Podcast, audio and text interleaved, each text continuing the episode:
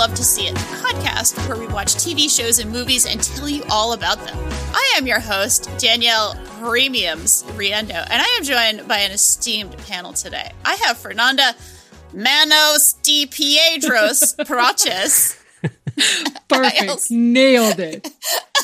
Amazing. Amazing. Hi. Let's go for it. How are you today? How's it going?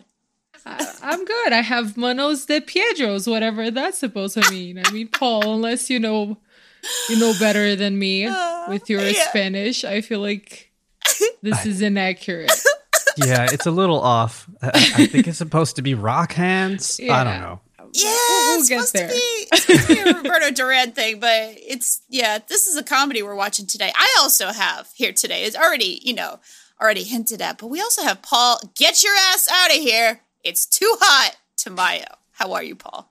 I'm good. Who would have thought Weekend at Bernie's would have predicted climate change way back when? I think it did. Pathetic.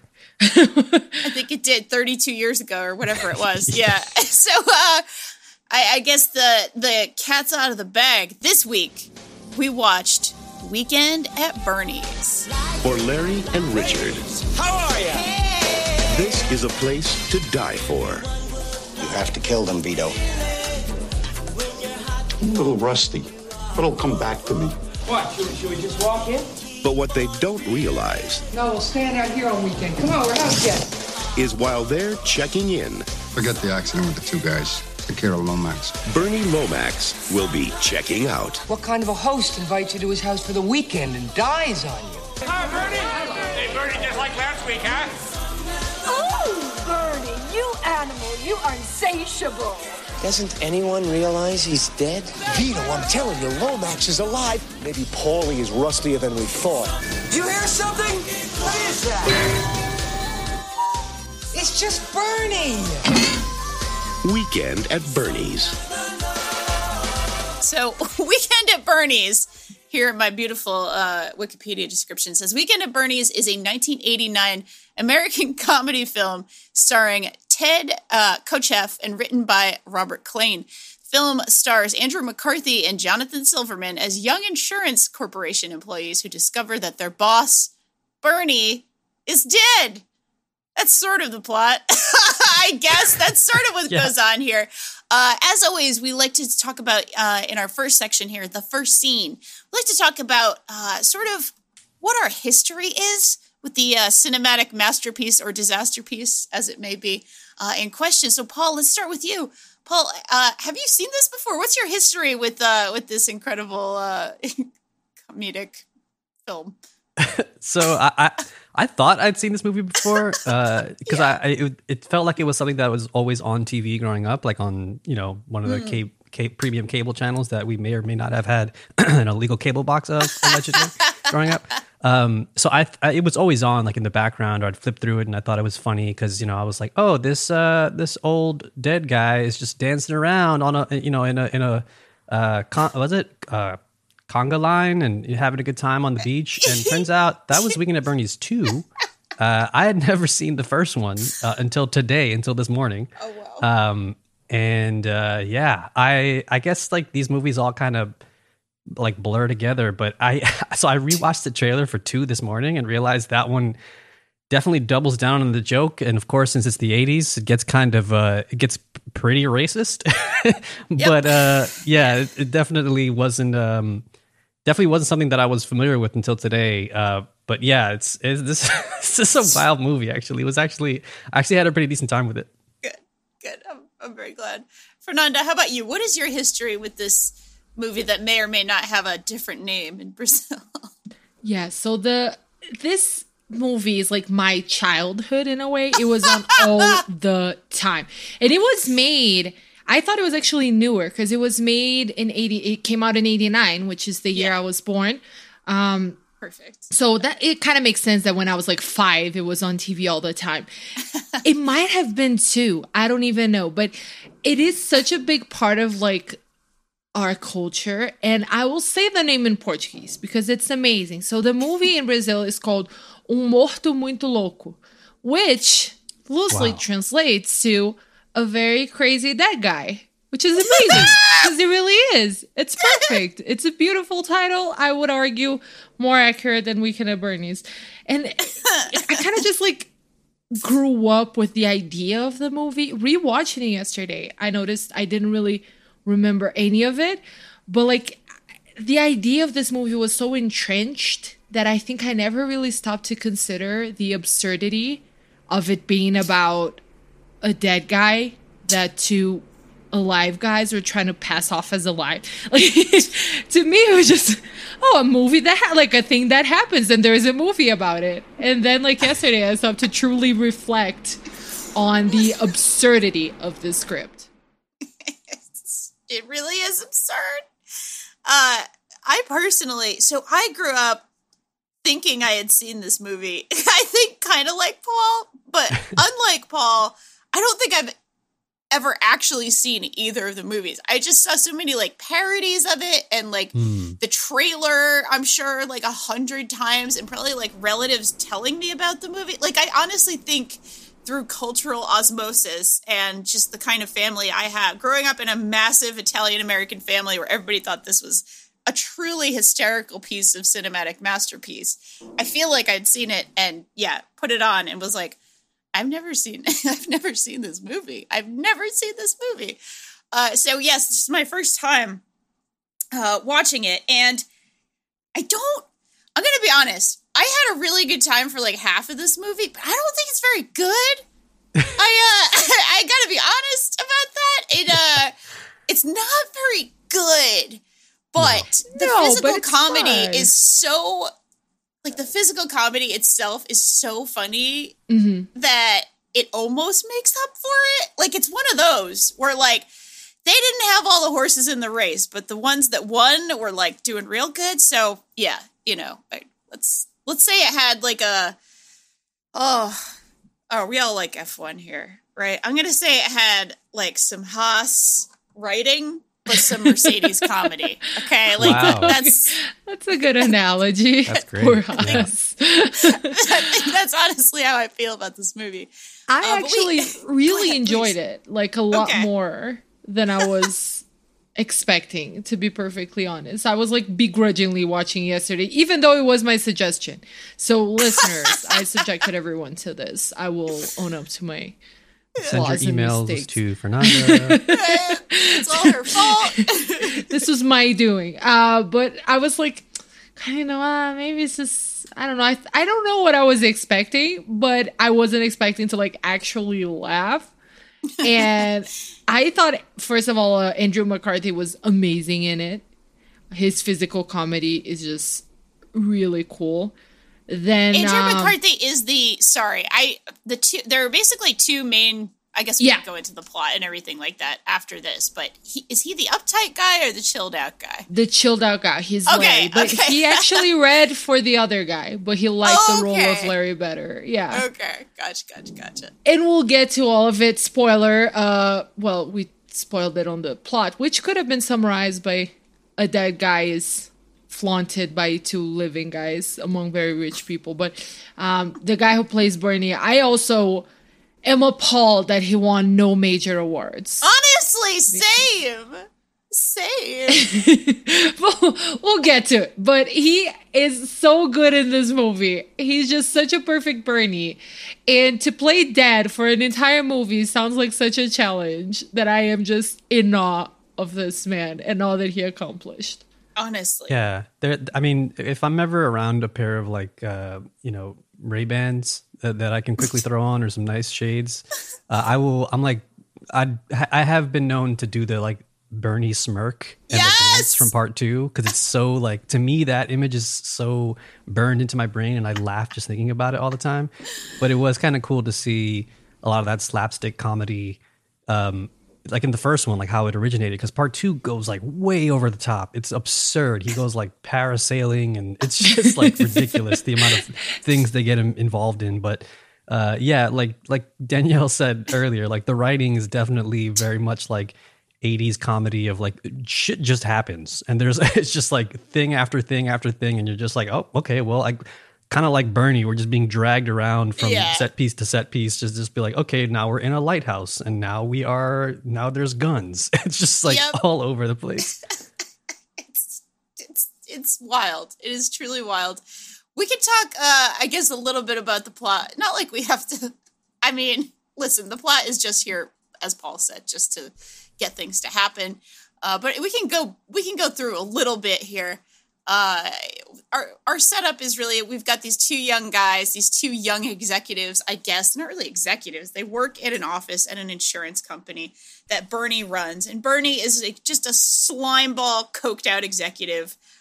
Truly, my favorite part of the movie is just everything Bernie does, whether he's alive or dead. He is like just this slimy, disgusting, evil, you love to hate him type of person. And Terry Kiser is the actor here, and he deserved every award that exists for being hilarious while living and dead. Like, who can do that? Who can do that? Who can say that they have done that? Honestly, like... So these two, like, kind of assholes, like, there's nothing really redeeming about anybody who shows up in this movie. Everybody's just kind of an asshole in that 80s comedy way of everybody's kind of an asshole. There's, like, an uptight guy, and that's Richard, and there's, like, a laid-back guy, and that is Larry, and they have to work on a weekend, and we kind of start with this, like, this song, Hot and Cold, which apparently is, like, the working title of the film. It ends on the same song.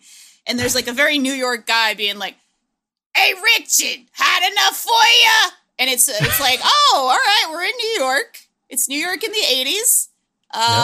The asphalt is melting, apparently. The asphalt is melting, and apparently the two young men are going to go to work on a Sunday, and the laid-back guy, Larry's not happy about it, which, of course, he shouldn't be. This sucks. Y'all shouldn't have to work on a weekend.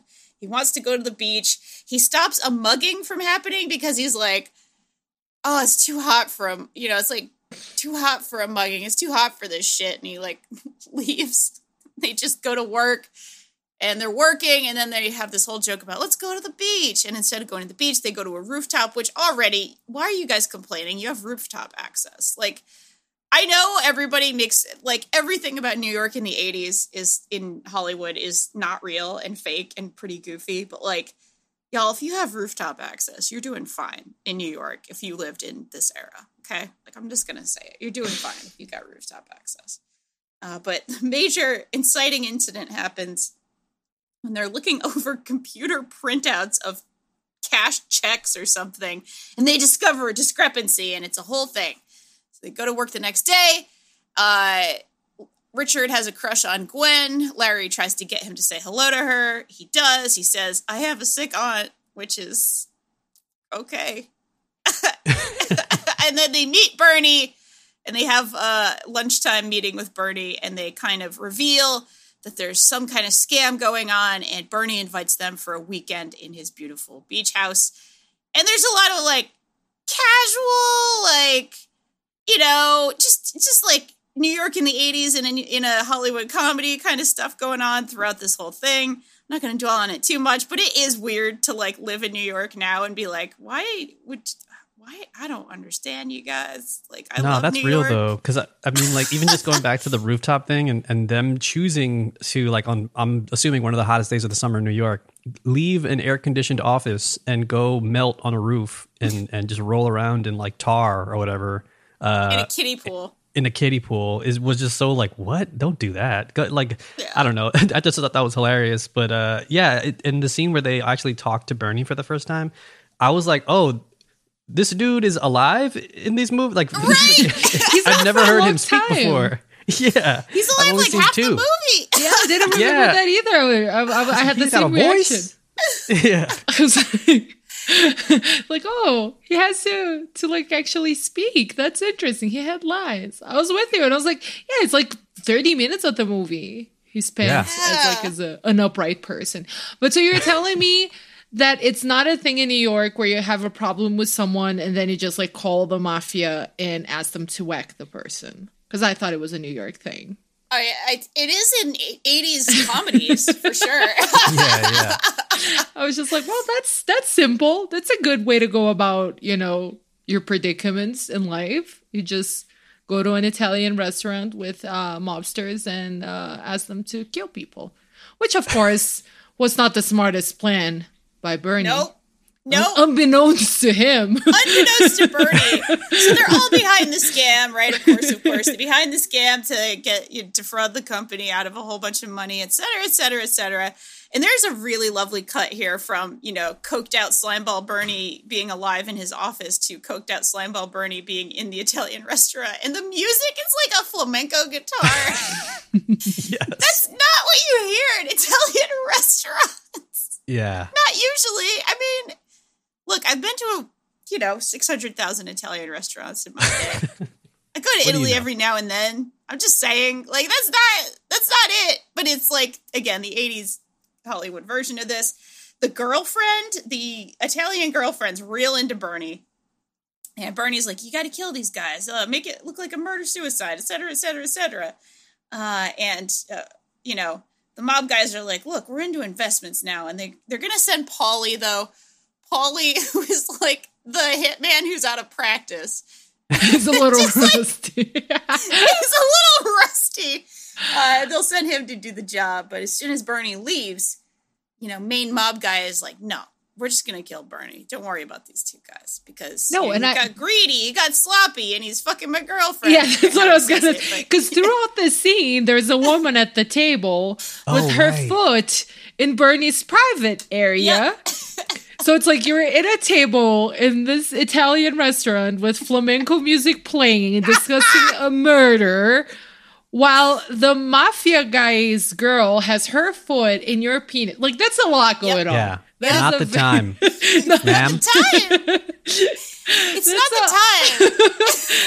There was a lot to juggle already, I feel, without that. So I feel like Bernie could have done without that. But yeah, so... it does tie the whole scene together. One thing I was reading, though, is that Paul, I don't remember, the rusty killer, hitman, that was going to be referred to only as Iceman. And Iceman, you probably know, is like one of the biggest hitmen in history. He's considered like a serial killer because of the amount of people he claims to have killed. And to me, I'm glad they switched, because I was like, that's not a comedic choice, guys. Iceman was that's dark. That's dark shit. Like, for real. Yeah. This is like a legitimate psychopath who I think was still alive when the movie came out. So I'm glad they changed routes in that one. Wow. That is a lot. Oh my God. I'm glad I know that now, honestly, though. And the Paulie choice was good. The actor playing Paulie, I'll pull that up and I will refer to it in a moment. But like, he does a pretty good job. He's I gotta say, his also, like, when I might be jumping ahead here, but when he shows up to the island, it is so fun to just see like his outfit, like his very, like, I don't know, like he had this really like low cut shirt almost underneath this like jacket. I don't know, it was just so 80s. That's another thing about this movie. It's always fun to see like 80s New York, especially literally the year. Oh, that was 80s New York right there. Yeah I feel like we're all getting like a lot of ambient. Okay. Like I got a helicopter twice. Yeah, there are literally two trucks there's one big truck trying to get past another truck that's double parked right outside my building. Oh, that's Bushwick. They're here to listen to us. They're intrigued by our theme. Yeah, they're here to listen. They love Weekend at Bernie's. That was kind of like just on cue, because it is really fun to watch 80s New York, and this is such a reflection, especially of that era, of that like opulent, like, Wall Street. Like going to wherever they're going, to the Hamptons or Hampton Island, I think he said. I don't even know. Yeah, I don't even know where that is. That's so rich for me. It's just so funny to see all the like ridiculous little props and stuff, including my guy, his like red Porsche golf cart thing, which I thought was God. Like, I want that so bad. Yes, that is. There are some. God. Like basically everything physical in this movie is hysterical. Like every physical prop, every physical gag is like really good. I just wish it was just that and nobody ever talked otherwise. I'm sorry. Imagine like you have to guess the context of this movie. Like, honestly, it would be better. I feel like you just have to guess what these crazy guys, these crazy lads are doing with this guy who may or may not be alive. We don't know. We have no context. It's just a better concept. So I love it. It is a lot of fun. Don Calfa is Paulie, so put some respect on his name. He's very funny. He's very funny in this role. He's very funny in this role. There's also this whole subplot. Richard takes Gwen on a date. It's like not great. He just keeps lying to her about everything. He takes her home to his parents' 60s ass apartment. And there is a great moment here. There is a wonderful moment. They're like making out. He's making this whole stupid line about how rich he is, and then his dad walks in his underwear, like looking for something in the fridge, like full on dad. It's just the daddest fucking dad moment, and he's like, "Oh, sorry, I didn't see you there. Welcome, young lady." And you pretend Richard he's his butler. My butler, and he's a vet, and he has a plate in his head, and that's why he talks like that. It was just like, what the fuck? The fun fact is that the dad is actually the movie's director. Yes! Yeah. It's amazing. Like, if you're going to do a cameo, like, that's the cameo you do. You do it in your tidy whities, and you tell your lead actor, I'll put you out. Truly, like, a power move. What a Hitchcock, like, moment. Yeah. And I love that, like, the straw that broke the camel's back for her was, like, you let your butler talk to you like that, and she leaves. So yeah. We understand that she realized that he was lying, but the scene kind of seemed like... I cannot hang around with such a man. Yeah. Your butler just walks around in his dun-dun-duns. They're just going to allow this. His dun-dun-duns! Great callback from last week. Amazing. Crush. Amazing. That was beautiful. That was smooth really transition. That was really, really good. But my dog is very upset about the dun-dun-duns, I think. Oh, no. I'm sorry. Oh, no, it's good. I like it. I feel like we're channeling the movie's chaotic energy. I think we are. With our sound effects. I think we are. Listen, we've got helicopters, we've got trucks, we've got dogs. It's just like New York in the 80s, you know? Yeah, E3 just ended too, so there's this kind of energy in the air right now that I'm clinging on to life with this cold brew in my blood. I'm so glad. All right. So now we get to the main location. So we're done with New York, basically. We go to the island. Hampton Island. Bernie goes there first. He's wearing his iconic Bernie windbreaker outfit and his shades, and he goes on his boat. The boat's name is Premiums, which is real good. He does dock the boat, and there's like a very queer looking woman who like ties it up on the dock, and he gives her money and is like, go buy a girlfriend, which is offensive on like every level, but I also actually cackled at this line because it's just like, it maybe cemented to me that like, you want this guy to die. Like this guy is just the slimiest motherfucker. Like he sucks. You kind of just want him to expire. And also I feel like Terry Kiser is just laying it on so thick that it's actually like a really enjoyable slime ball performance, if such a thing could exist. So I But I was actually reading that it was a challenge for him to find like to be a funny dad guy. He said like early in the shooting, he went back to the hotel and he was like freaking out because he was like, how am I going to make this guy funny? Like I have no idea. And then he came up with a smirk. Yep. And the smirk, he realized he could keep the smirk for a long time, so obviously that was important. And then he got a laugh from the crew with the smirk, so he was like point. And then it was also important that you know this character is funny enough looking at it that we don't feel so bad about laughing at a dead guy for the entire movie. And the fact that he's asshole, so sleazy, you know? Right? It all helps because like we're essentially this guy was killed. Nobody cared. None of his friends realized he was deceased while he threw a party in his house. And then his corpse goes through all the horrible things. And we're still finding it hilarious. So you need to have a very specific delivery. You need to be this much of an ass, like, for it to be okay at all. And, like, it does. It makes it funny. Like, I know it's a very macabre thing to say, but it does make it funny that it's like he got his a little bit. And, like, there's a justice in that.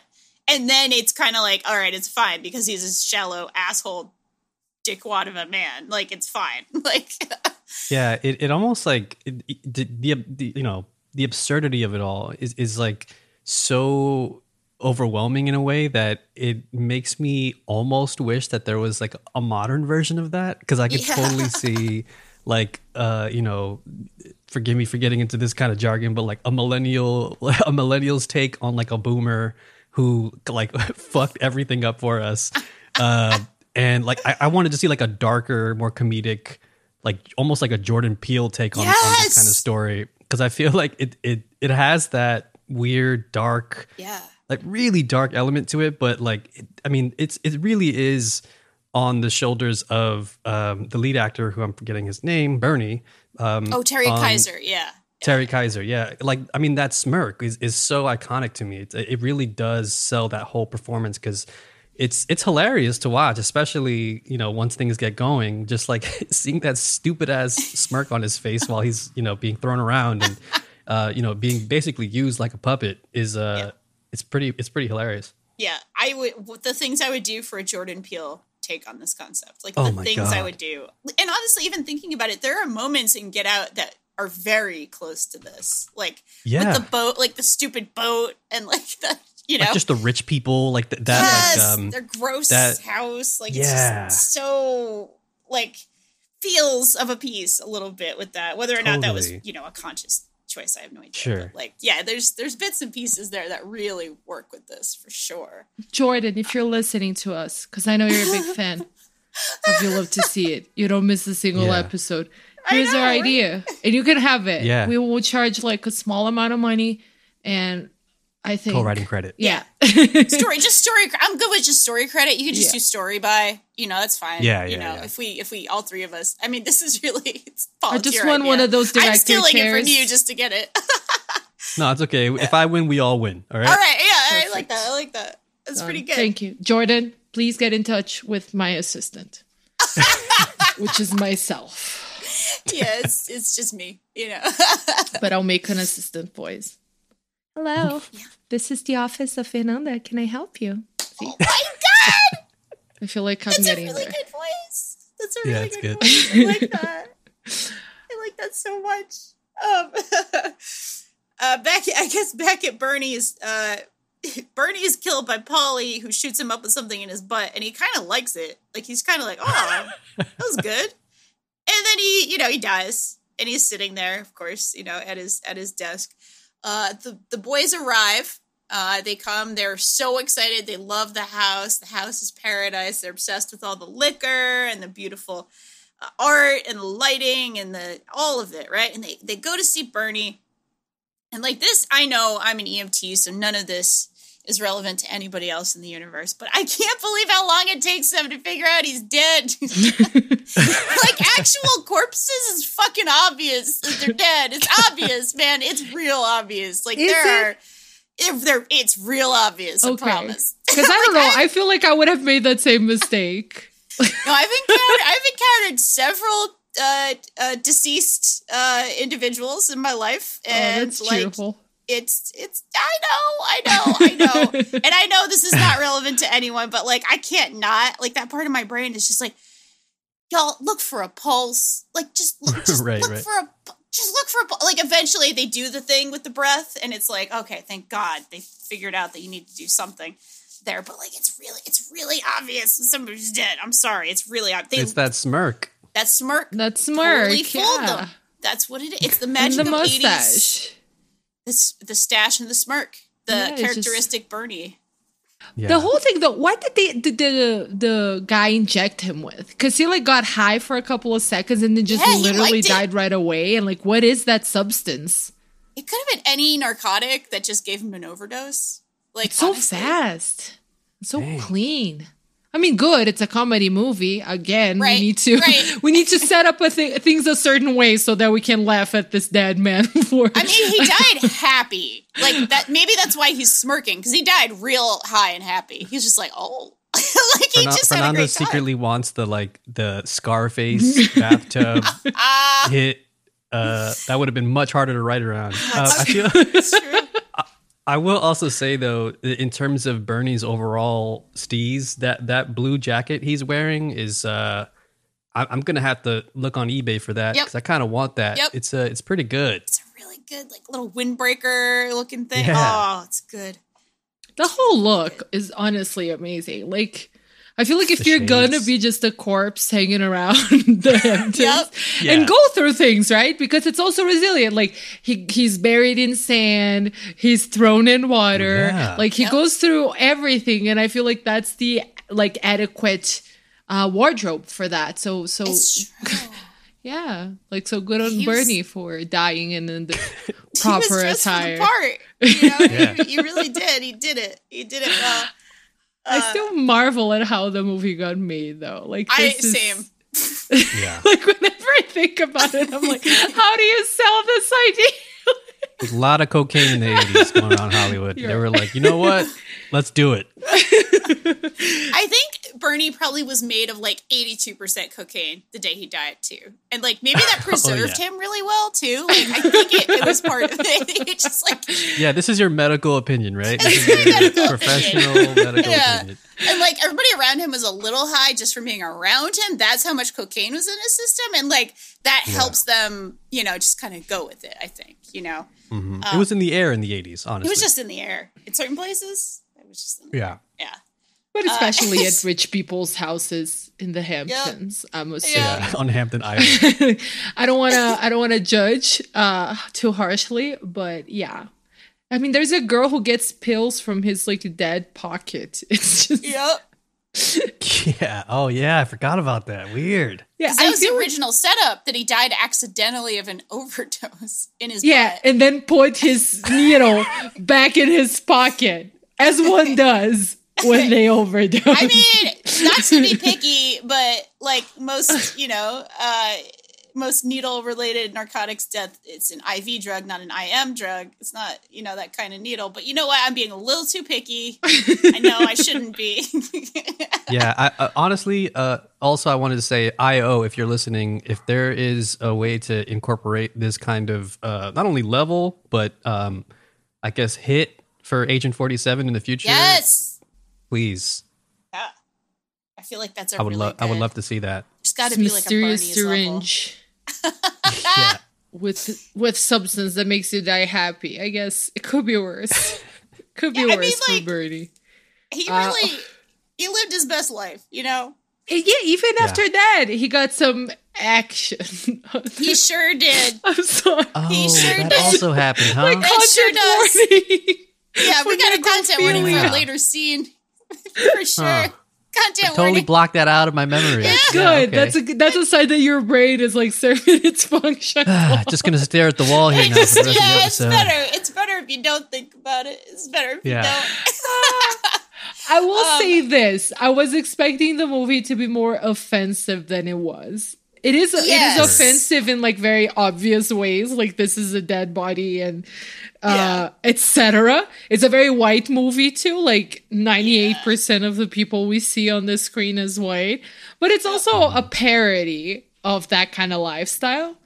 Yeah. I do feel, again, this, I do this every time we do the movies, right? But I do feel I'm going to be a little generous and read into it that there was also a critique to that kind of thing, because these people are so self-absorbed and so worried about partying and living that kind of lifestyle that they don't realize there is a literal dead man among them. That their friend that everybody claims to love is dead.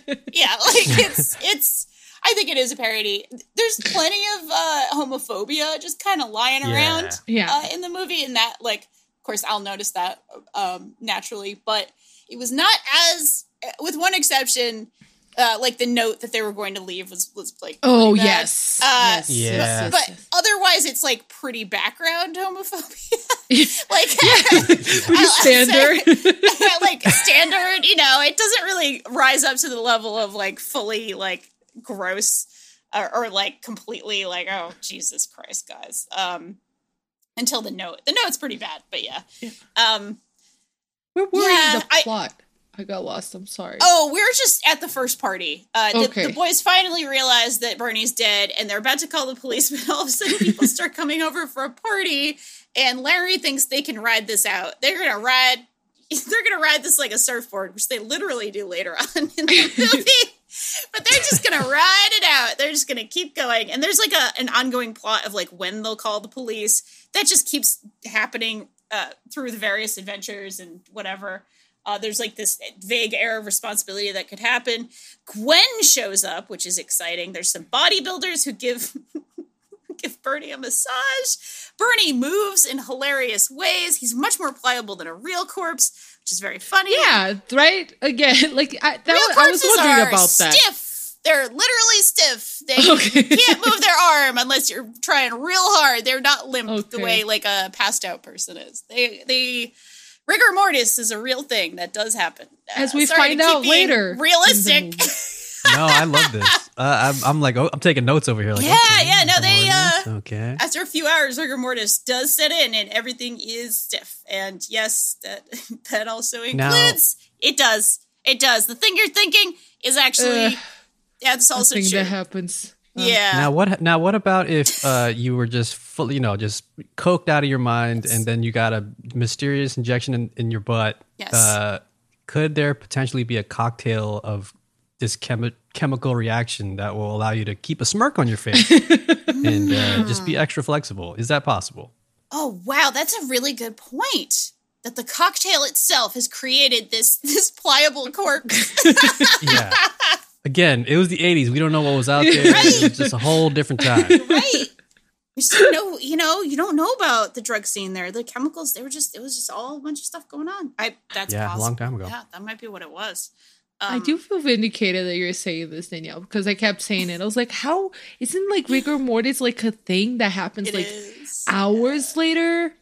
And then it's not that long after. Yeah. Okay. It's within a few hours, I think. It's I forget the exact time, but like it is a thing that we look for when we have a deceased person. So yeah. But that wouldn't have been as funny, I guess. Right. I mean, you would have had to like pose him before rigor. Just standing the entire time. Yeah, he just stands. He just lies. I don't know. But this is very, very, very funny. He people interpret the various, permutations of gravity and people moving him as responses to things, which is, again, hysterical. Like Terry Kiser, how did he not win an award? Dude. Yeah. I can't. He's been so overlooked by all of us. Throughout how did I not know this man? And what a beautiful work he did in Weekend at Bernie's. Because it must be hard, like, because people are manipulating you. And he had a stunt person, to do some things.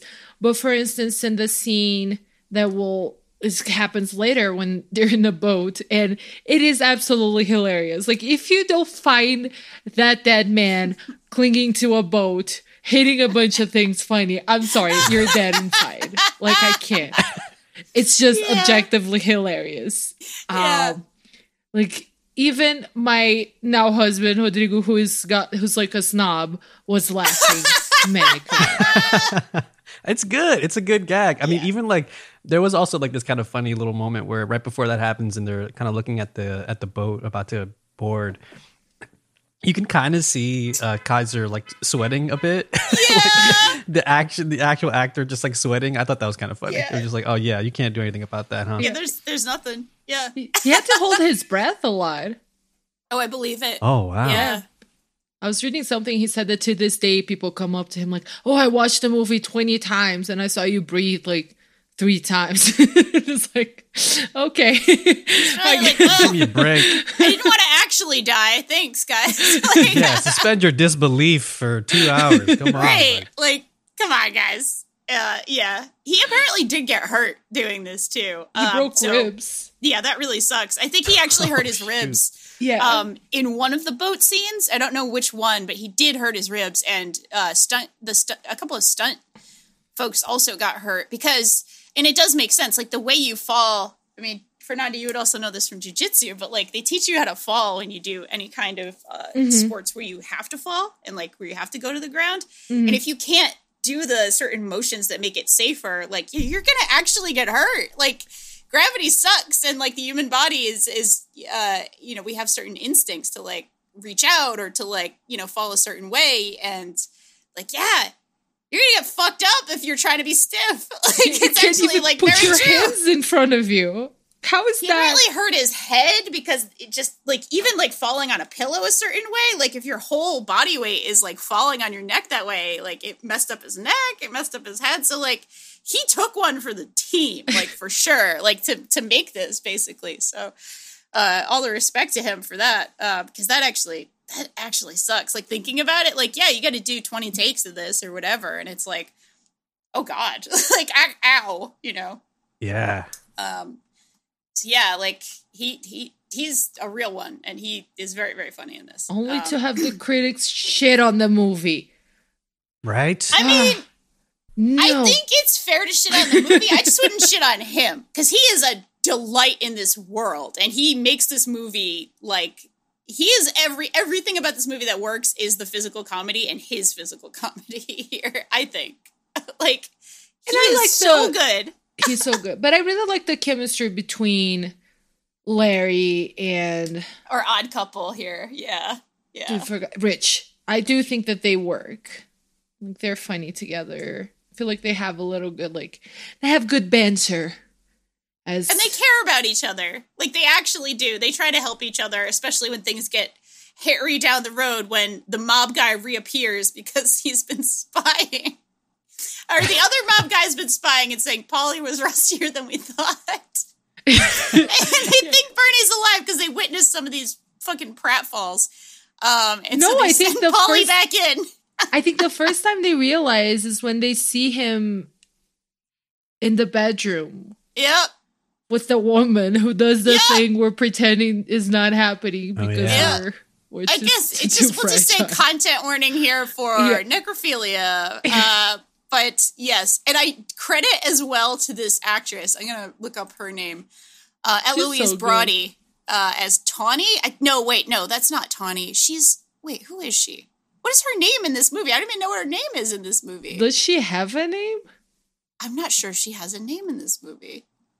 Well, that's sad. Okay, credit to this actress because she is playing 211 here, because we have a moment where, you know, she comes in, she's trashed, and she wants to see Bernie, and she's going to see Bernie, and she's real serious about it. So she goes into the bedroom. She's in there for half an hour. She comes out, like, singing and smoking a cigarette. It is... Oh boy! It sure is. It is that. It's a thing that happened. It's a thing. Is she Vito's girl? Yeah. Is yes, that the, I okay, think so Vito's... her name is Catherine Parks. Okay. Thank you, Catherine Parks, for giving that your all, because, like, Lord knows. We're making lemons out of that lemonade. You know what? She did. She does. Yeah. Like, she does her best. Like, thank you. Thank you for that. And the thing is, like the party happens, right? And then Bernie he falls off a balcony. He gets washed to the sea. And in all those, by the way, this is like the guy actually being put on a plank and thrown with the wave into the shore. Oh my God. Yeah. I'll send you guys the link of this, because honestly, I can barely believe it's true because it's so freaking hilarious. But, and through all of these, through all of these things, like, Larry and Rich, they had an out. They could have been like, he died falling down the balcony. He died going to the right? sea. And they keep retrieving the body. Why? Yeah. Full of sand, full of probably broken bones at this point. It's just like, come on, guys. Like, finding the cause of death. Honestly, I kept thinking about this. Like, I'm not a forensics person. I just know what I know for, like, what I have to do when we do have a deceased person. But, like, just like thinking about like how they would have found the cause of death. And I'm like, okay, so this is fall damage here, but this happened after rigor mortis started. So what the fuck happened? A lot of stuff. I just picture it, like the fucking autopsy as they're doing it. Like, have y'all ever seen the autopsy of Jane Doe? Like, it's I just have. Like very seriously being like, I think he was dropped from a balcony, and like just playing like the clip of fucking him actually falling off the balcony and then being like, and then he washed ashore, and like just the clips, like that's all I can think of in my head is like, yeah, this would become like the best Netflix documentary of 2020. I would have binged the hell out of this. Honestly, the autopsy of Bernie. What Bernie uncovered. Bernie? Weekend at Bernie's, a Netflix documentary. Oh my god. Truly. Like, that's all I can think of because my brain works like that. So, you know. Yeah. It was very... There's a lot of amusing things. There's a date with Gwen, which I don't care about. I just don't care about the romance subplot at all. It's boring. Just like, you're right. It's so boring. But there is a funny moment where they go to the lighthouse and Richard falls down the fucking trapdoor. That's good. You're right. So like he falls down the stairs. It's so funny too. It's really funny. So you got to say this physical comedy really, again, on point. This is a slapstick movie, and the slapstick is very, very effective. So all of this happens. There are a few other really good gags. My favorite gag, besides the boat, I think, is eventually the guys... Richard goes to sleep, Larry stays up, and he rigs like a puppet rig for Bernie so they can play Monopoly by the pool. And so he can make Bernie wave to people. And he's constantly killing flies on him. That is pretty good. The fly is such a great detail. Imagine the person suggesting, like, hey, what if you kill the fly off this corpse's body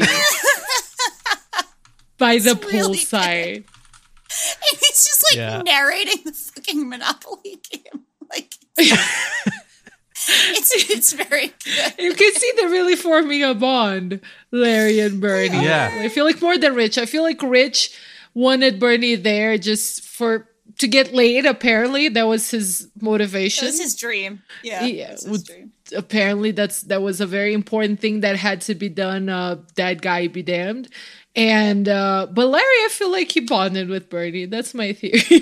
They were pals. I love the way he just talks about him like he loved you and I loved him. Like, it's like the way they fucking talk about it. There's a little fun trivia thing about this, though, too. It says, this is taken from IMDb trivia, but it says, according to Andrew McCarthy, the one thing that kept him entertained during the shoot in North Carolina was board games. Since director Ted Kotcheff left McCarthy alone to improvise when he needed to, brought his Monopoly game onto the set and plays off in the scene where he's playing with Terry Kiser in character as Bernie. Okay, that's great. That's so interesting. That's actually truly wonderful. Mm-hmm. That's really, really good. What a good moment there. Gotta love it. Well, like, how do you need board games to be entertained in the set of this movie? Yeah, right? Like, I feel like you have other things. Got the beach right there. You got the beach. You know, you've got a lot of very attractive coworkers. That's true. I'm not saying you should hit on your coworkers. I'm just saying it's like HR, a beach set. Don't listen to me. It was a joke. Just skip this part, HR. I don't want anybody to be upset. I don't want them. Please don't hit on your coworkers. It's just like we get what you're saying, Danielle. I agree. Yeah, I agree with you. I'm just saying. Yeah, like there was a lot to play on. I don't know. Also, can I just add? I totally forgot about this part, but depending on what beach they were actually on, I think it was something like North Carolina. They were in North Carolina, if I remember correctly. Yeah, it's wild because in the beginning of the movie they mention Jones Beach, right? Like they kind of joke about Jones Beach, and medical like waste. Maybe, yeah. And that actually happened. So again, according to IMDb trivia, this is probably referring to the infamous syringe tide in 1987 to 88, when medical waste, including used syringes, washed up on several beaches in New York and New Jersey, costing massive losses in tourist dollars. So In case you're wondering why I didn't really go to the beach growing up in New York, you know, that might have had something to do with it. Syringe tie? Yeah. Syringe tied? That sounds horrible. In case you wanted more nightmare fuel. Jesus. Yeah. In case you were sleeping too well at night, you know? Like, yeah. Listen, New York, it's a place. It's beautiful. It's gorgeous. But we do have a lot of trash here. It's true. Like, we just have a lot of trash. And I'm really glad that the trash doesn't show up, you know, in the water as much here in 2021. But, like, you know, I get it. I fully I accept that might have been going to the beach not fun. Not fun. Not a good time. I totally get that. I guess we're kind of going towards the end here because Mafia Guy, Paulie, has returned. He does try to kill Bernie a couple more times. There is also, I just want to mention, a child who buries Bernie in the sand. The child is amazing. It's good that you remember the child because the child, like this bratty, impolite child, truly is one of the highlights of the movie, in my opinion. This kid probably would have been like my age at the time, so it's like he's now a producer, older. I think. Oh my god! Yeah, I found some info on the. Sorry, the child is Jason Walliner, who would become a director and producer in television. Oh, wow. Credits include New Girl, Funny or Die Presents, and the Adult Swim action comedy series Eagle Heart, starring Chris Elliott. So incredible! Huh? What a career! What a career. I mean, you could have arguably he peaked at 8, 7. He could have stopped there, but he kept going. So good on him. He just kept going. I'm glad that he kept going. You know what? That's beautiful. Yeah, good for you. Good for you, Jason. Man. If you're listening to us, we appreciate you too. Big fan. Hell of a career. Big fan. You know, hey, if he knows somebody who knows Jordan Peele. Like, come on, maybe we can make this up. Put in a good word. You know, for our great reboot.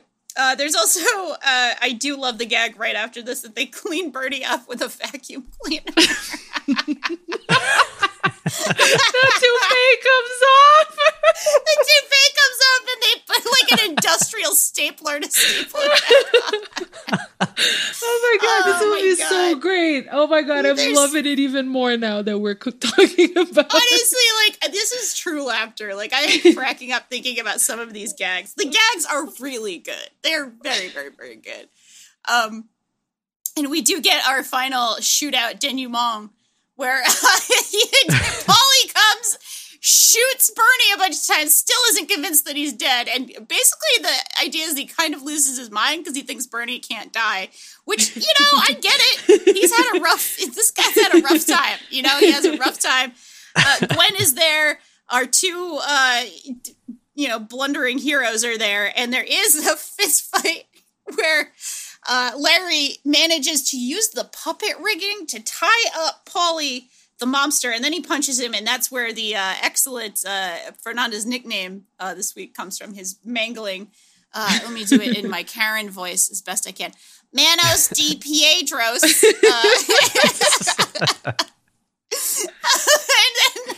And then eventually the cops do come, and everything is fine somehow. They're not arrested for some reason. And then we get like a really lovely last gag shot where the paramedics who are in the fakest looking paramedic outfits I've ever seen in my life. That looks like it comes from the fucking Halloween warehouse. I'm sorry.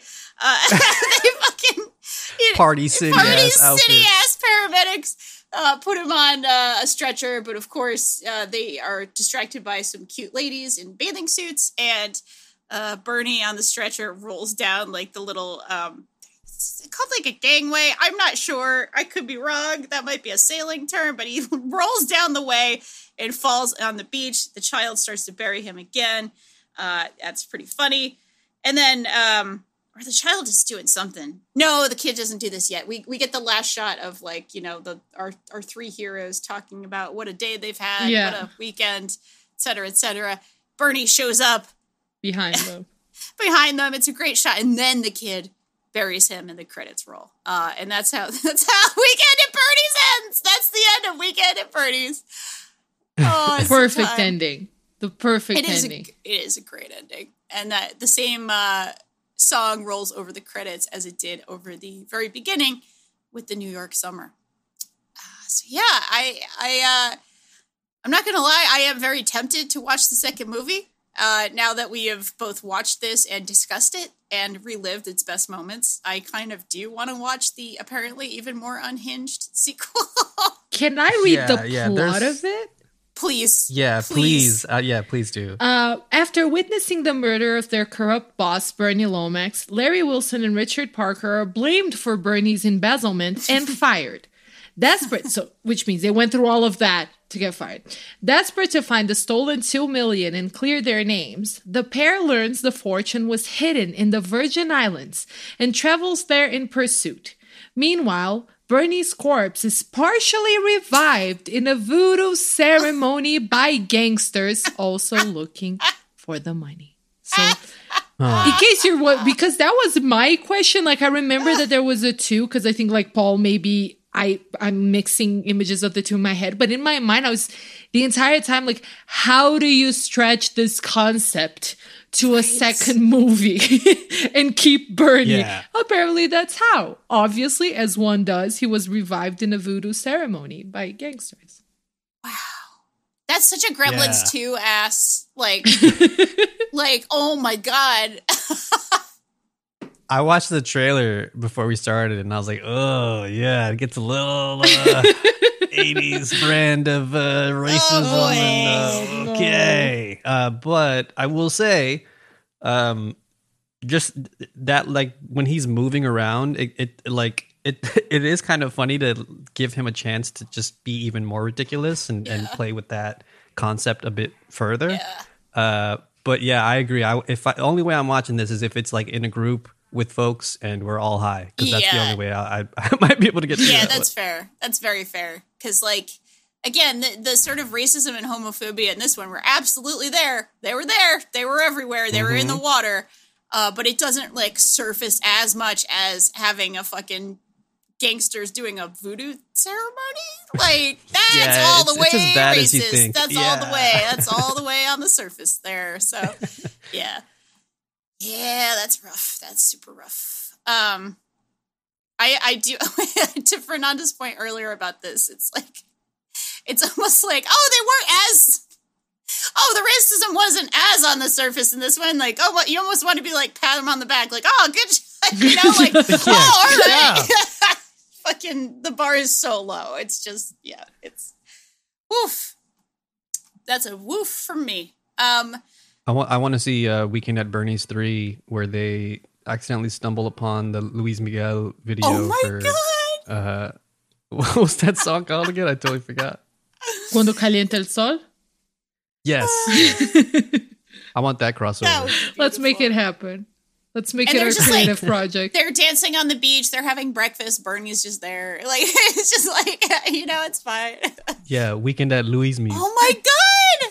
That's beautiful. I mean, I would hang out. I did send you the song called Um Morto Muito Louco, a Brazilian banger with a little choreography that I feel like after this chat, you will appreciate more. Yeah. I think so. I might include a clip of it in the episode. That sounds so good. The choreography is amazing. You really do dance like kind of a dead guy. That's what I grew up. Wait, what is it again? A really crazy dead guy? A really crazy dead guy, yeah. Oh, morto, because morto louco would be a crazy dead guy. Morto muito louco, it exacerbates. Oh, wow. Yeah, so it's amazing.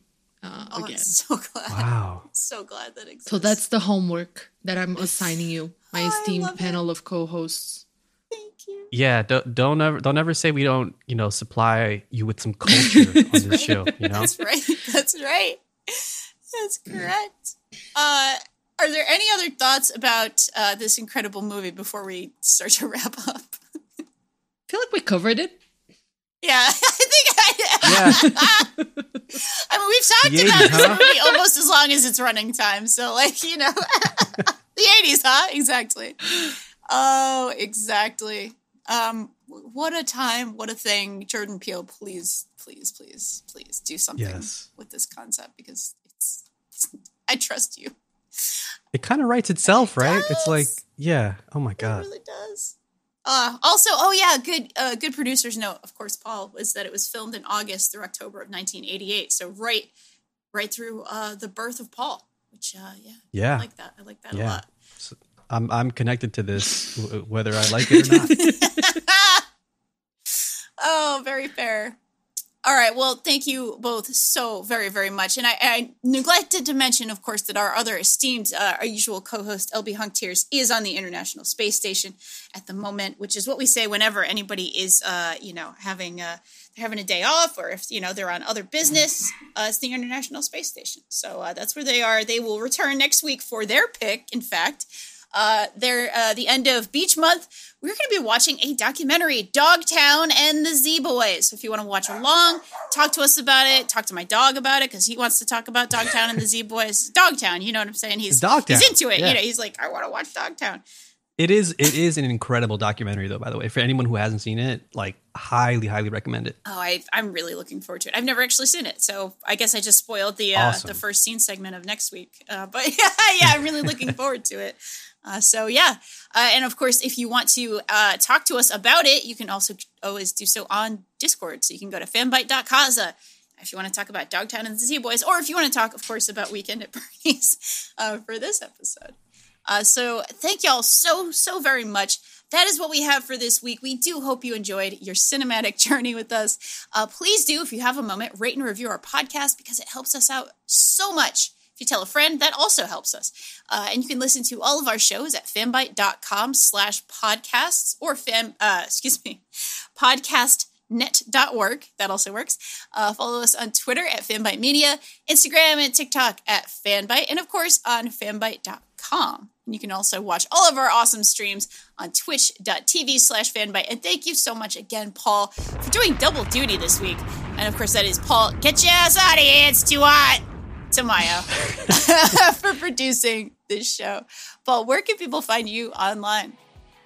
You can find me dancing around in the heat over here with shades on and some cold brew keeping me alive, barely, at Polymayo. That's P-O-L-I-M as in Mario, A-Y-O. Nice. Thank you so much, and thank you for the double duty this week. Yeah. Fernanda, how about you? Where can we find you online?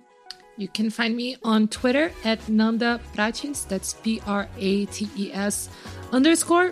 And you can also find me on the other podcast that I host, Best Camp of My Life, which is about MMA and MMA adjacent things. Actually, this week we're doing a movie review over there.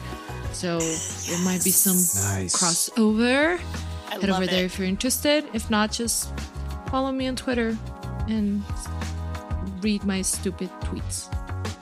Ah, your tweets are wonderful. They're not stupid. I think your tweets are wonderful. And also, Fernanda, of course, writes fantastic MMA and MMA adjacent articles on fanbite.com as well. So let's read those as well. If anybody wants to follow me on Twitter, my opinions about movies, I am on Twitter at Danielle R.I. And until next time, everybody, where we are watching Dogtown and the Z Boys, I bid you adieu, and a very fond, you love to see it.